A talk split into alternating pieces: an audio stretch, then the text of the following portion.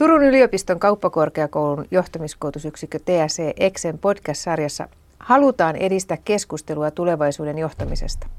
Jaksot käsittelevät johtajuutta moninaisesti ja monitieteisesti, erilaisista mielenkiintoisista ja myös henkilökohtaisista lähtökohdista käsin. Podcastiin olemme kutsuneet vieraaksemme asiantuntijoita ja tutkijoita yliopiston monitieteisestä yhteisöstä sekä yliopiston ulkopuolelta verkostoistamme. Johtajuudella on moninaiset vaikutukset ja kasvot, joten johtajuutta kannattaa tarkastella monitieteisesti ja monialaisesti lähestyen. Olen Ulla Heinonen ja kanssani studiossa on johtaja Pauli Forma. Keskustelemme aiheesta työkyky ja johtaminen. Tervetuloa, Pauli. Kiitoksia, mukava olla täällä. Hienoa, että pääsit tulemaan. Ja mikä on sun missiosi sun nykyisessä tehtävässäsi? No mun missio on kehittää suomalaista työelämää, suomalaisten työntekijöiden työkykyä ja työhyvinvointia ja jaksamista. Ja tässä mun nykyisessä positiossa mä pystyn tekemään sitä niin kuin tämmöisen asiakasyhteistyön kautta, kun mun työpaikkani, joka on työeläkeyhtiö Varma, niin meillä on asiakkaana melko iso joukko suomalaisia yrityksiä ja sitten näissä yrityksissä työskenteleviä ihmisiä, ja sitä kautta me katetaan aika iso siivu suomalaista työelämää. Hyvä. Hienoa. Hienoa työtä teette. Minkälaisten lasien läpi katsot maailmaamme? No, mä katson sellaisen, että mulla on tämmöinen turkulainen tutkijan tausta, yhteiskuntatieteilijä, on opiskellut sosiaalipolitiikkaa ja tavallaan niin kuin hyvinvointia ja niin kuin, että mihin se niin kuin, miten sitä tuotetaan, turvataan ja miten se kehittyy ja miten siihen niin kuin vaikutetaan. Ja sitten mun työura on kehittynyt sillä tavalla, että mä oon sitten tässä niin kuin nykyisessä työpaikassa oikeastaan se ilmiö ja asia on niin kuin sama, mutta sitten tavallaan se on niin kuin tavallaan tämmöinen niin kuin työelämän konteksti ja sitten niin kuin yritysten konteksti niin kuin myöskin. Ja mua kiinnostaa niin kuin se, että miten yritysten, työpaikkojen sellainen niin kuin, ihan tällainen niin kuin perusliiketoimintaympäristö vaikuttaa ihmisten työkykyyn, jaksamiseen, työhyvinvointiin. Ja ne silmälasit, miten mä niin kuin katson sitä, niin tässä viime aikoina erityisesti on ollut silleen, että mä oon niin kuin pohtinut sitä, että miten johtajan pitäisi katsoa sitä ympäristöä, jotta se ymmärtäisi tavallaan, että miten ne kaikki muutostekijät vaikuttavat henkilöstöön ja henkilöstön jaksamiseen ja hyvinvointiin. Kyllä. Mitä haluat saada aikaan? Sä oot kirjoittanut just kirjan, Johtajan työkykykirja. Se on tullut ulos tuossa ihan muutama hetki sitten, niin sulla on varmaan joku sellainen ajatus, miksi sä oot halunnut laittaa siihen paljon energiaa ja myöskin työtä. Eli mitä haluat saada aikaan? No, mä haluan saada sellaista aikaan, että suomalaisia yrityksiä ja organisaatioita johdettaisiin paremmin. Ja tavallaan, että se näkökulma on niin kuin nimenomaan se, että siinä johtamisessa otettaisiin huomioon tällaiset niin kuin henkilöstön työkykyyn ja työhyvinvointiin liittyvät näkökulmat. Ja tavallaan niin kuin, mä haluaisin, että suomalaiset johtajat ymmärtäisivät niin kuin aikaisempaa paremmin sen, että mikä merkitys sillä johtajan niin kuin, tai johtamisella ja johtajien tekemällä työllä on sitten niin kuin siihen koko henkilöstöön. Että mä ajattelen sillä tavalla, että se on sillain niin kuin pinnallisesti teema on niin kuin tuttu, mutta siinä on niin kuin paljon sellaista konkretisoimista ja niin kuin ymmärryksen lisäämisen tarvetta niin kuin johtajilla, että he oikeasti ymmärtävät sen ilmiön. Että niin kuin tyypillinen esimerkki on sillä, että kun mä jutellut ihmisten kanssa, niin vaikka sellaista, niin kuin, että hallitusammattilaisten kanssa, niin että miten henkilöstö näkyy tässä hallitustyöskentelyssä ja niin kuin näin, niin se mikä tulee niin kuin aina sieltä takaisin, niin on se, että henkilöstö on meidän firmassa tosi tärkeä. Mutta sitten tavallaan se, että mitä se niin kuin tarkoittaa ja miten se niin kuin, vaikka niin kuin näkyy siinä strategiatyössä ja kaikesta tällaista, niin sitä on aika harvoin kuulee sitten niin kuin purettavan niin kuin kovin paljon sille niin kuin konkretiaksi. Joo. Ja sellaista mä haluan niin kuin edistää, että tapahtuisi tulevaisuudessa enemmän. Hyvä. Ja millaisena tulevaisuus näyttäytyy sitten, kun sä katsot sitä sieltä sun näkökulmastasi, niin miten sä näet sen tulevaisuuden? No niin kuin yleisesti mä ajattelen, että suomalainen johtaminen ja sitten tavallaan niin kuin tämmöiset työelämän olosuhteet on niin kuin tosi hyvät niin kuin, näin niin kuin kansainvälisessäkin perspektiivissä.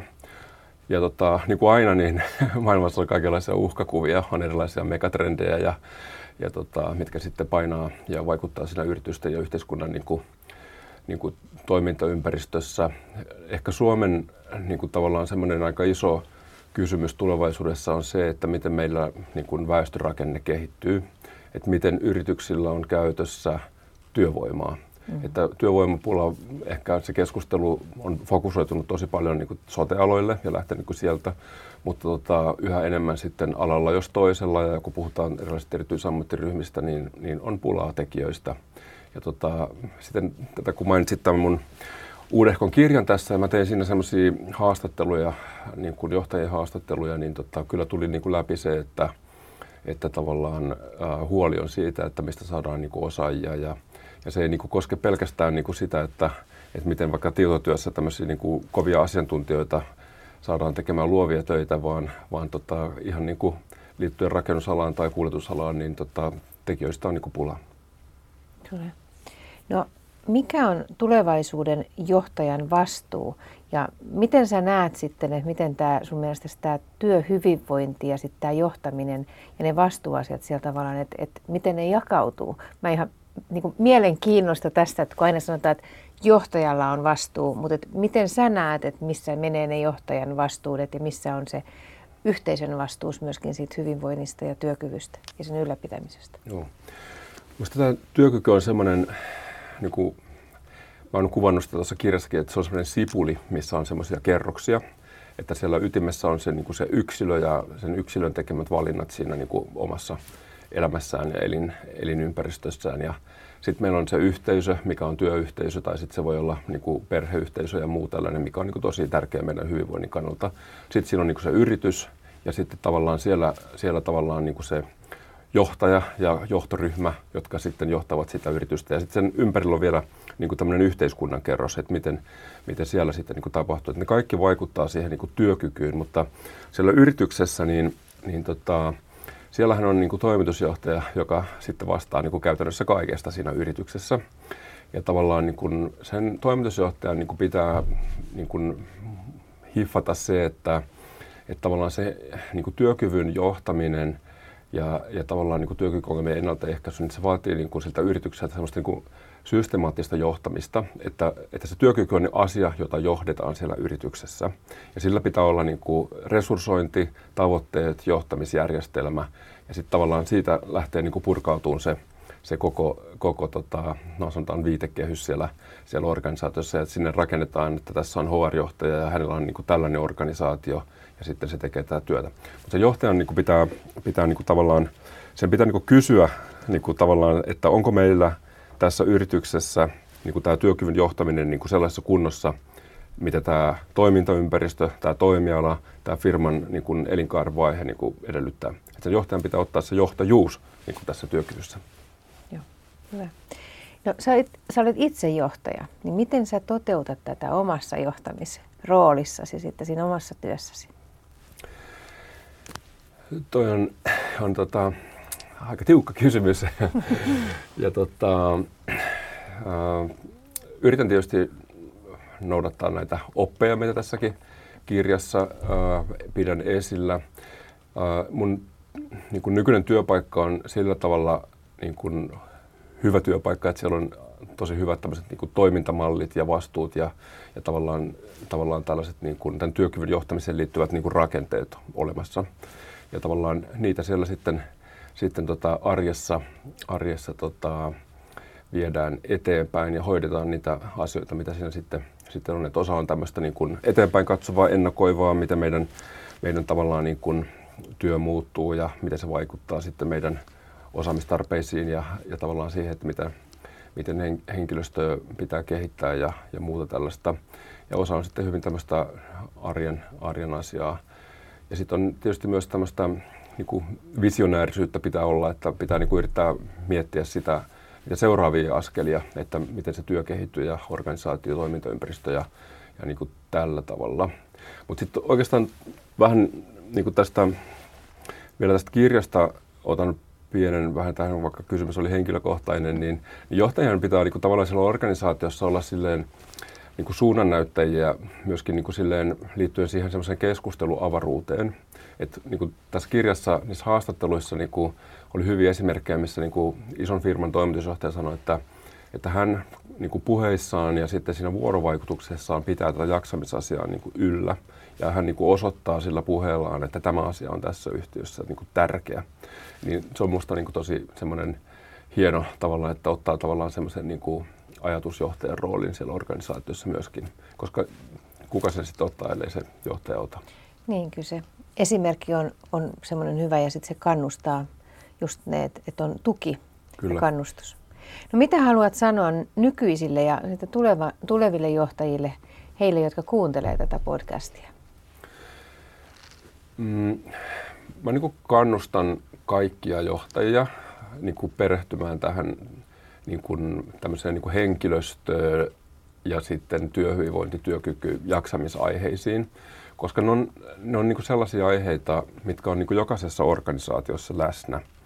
Ja tavallaan siellä on niin kun, riippuen sitten vähän organisaation koosta tai aivan pienimmissä ei ole vaikka niin HR-päällikköä tai johtajaa tai osastoa niin näin, mutta ylipäätänsä isoissa yrityksissä siellä on se HR-toiminto ja sitten niin johtaja, jotka on niin asiantuntijoita tässä niin hommassa, mutta niin ne ei pärjää siinä hommassaan niin ilman sitä, että niin liiketoiminnan johtajat ja sitten niin muut johtajat antaa niin tukensa ja on mukana siinä työkyvyn johtamisessa.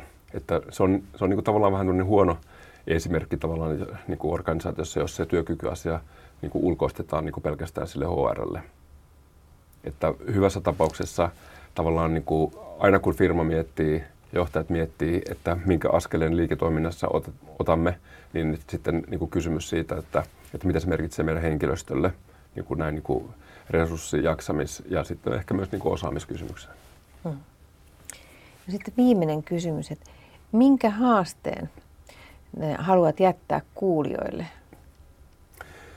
No, mä haluaisin sellaisen, että ne kuulijat, jotka ovat työelämässä ja johtajina vaikkapa jossain organisaatiossa, niin kysyvät niin kuin itseltään ja kollegoiltaan sen kysymyksen, että onko meillä niin kuin tavallaan ajan tasalla ja tavallaan niin kuin asianmukaisella tasolla niin kuin tämä työkyvyn johtaminen. Ja tiedetäänkö me, miten meidän henkilöstö niin kuin voi, onko meillä niin kuin toimintamallit kunnossa, onko meillä niin kuin kumppanuus vaikka työterveyshuollon tai eläkevakuuttajien kanssa kunnossa ja niin kuin tämän tyyppiset kysymykset. Ja tästä kirjasta löytyy niin kuin hyvä sellainen viitekeys, mitä voi niin kuin seurata, jos on sellaista kiinnostunut. Ja sitten jos on vaikka sellaisia, jotka opiskelee johtajaksi tai niin kuin matkalla työelämään, niin, niin kuin tavallaan niin kuin, mä uskon, että tulevaisuudessa niin kuin tämän tyyppiset asiat, mistä tässä nyt on puhuttu, niin ne muodostaa niin kuin tärkeän osan sitä johtajuutta. Että tavallaan jos haluat olla johtaja tulevaisuudessa, niin opiskele nyt tämä asia sillä tavalla, että sä voit niin kuin hyvinkin erottautua sitten niin kuin jossain tulevissa tällaisissa, kun haetaan johtajia organisaatioihin. Että tavallaan niin kuin, tässä on vielä sellainenkin niin kuin näkökulma, että tämän päivän niin kuin tavallaan käsitys johtamisesta ja johtajuudestahan on hyvin tämmöinen niin kuin ihmisläheinen, että tavallaan että tämmöinen niin kuin vanhanaikainen, autoritaarinen, ihmisiä kuuntelematon johtaja niin ei tule pärjäämään niin kuin, ei tänä päivänä eikä varsinkaan tulevaisuudessa. Kyllä. Hyvä. Kiitos Pauli hyvistä ajatuksista ja kommenteista ja myöskin tämän haasteen jättämisestä. Että kyllä meillä on varmasti siinä työkyvyn ylläpitämisessä ja siinä petraamisessa on paljonkin tehtävää vielä meidän Suomen maassa. Ja jokaisesta itsestään myös lähtee, niin kuin sä sanoit, että se ei ole yksin johtajan vastuulla, vaan yhdessä sitten rakennamme sitä parempaa työyhteisöä ja parempaa maailmaa. Kiitoksia Pauli. Kiitoksia.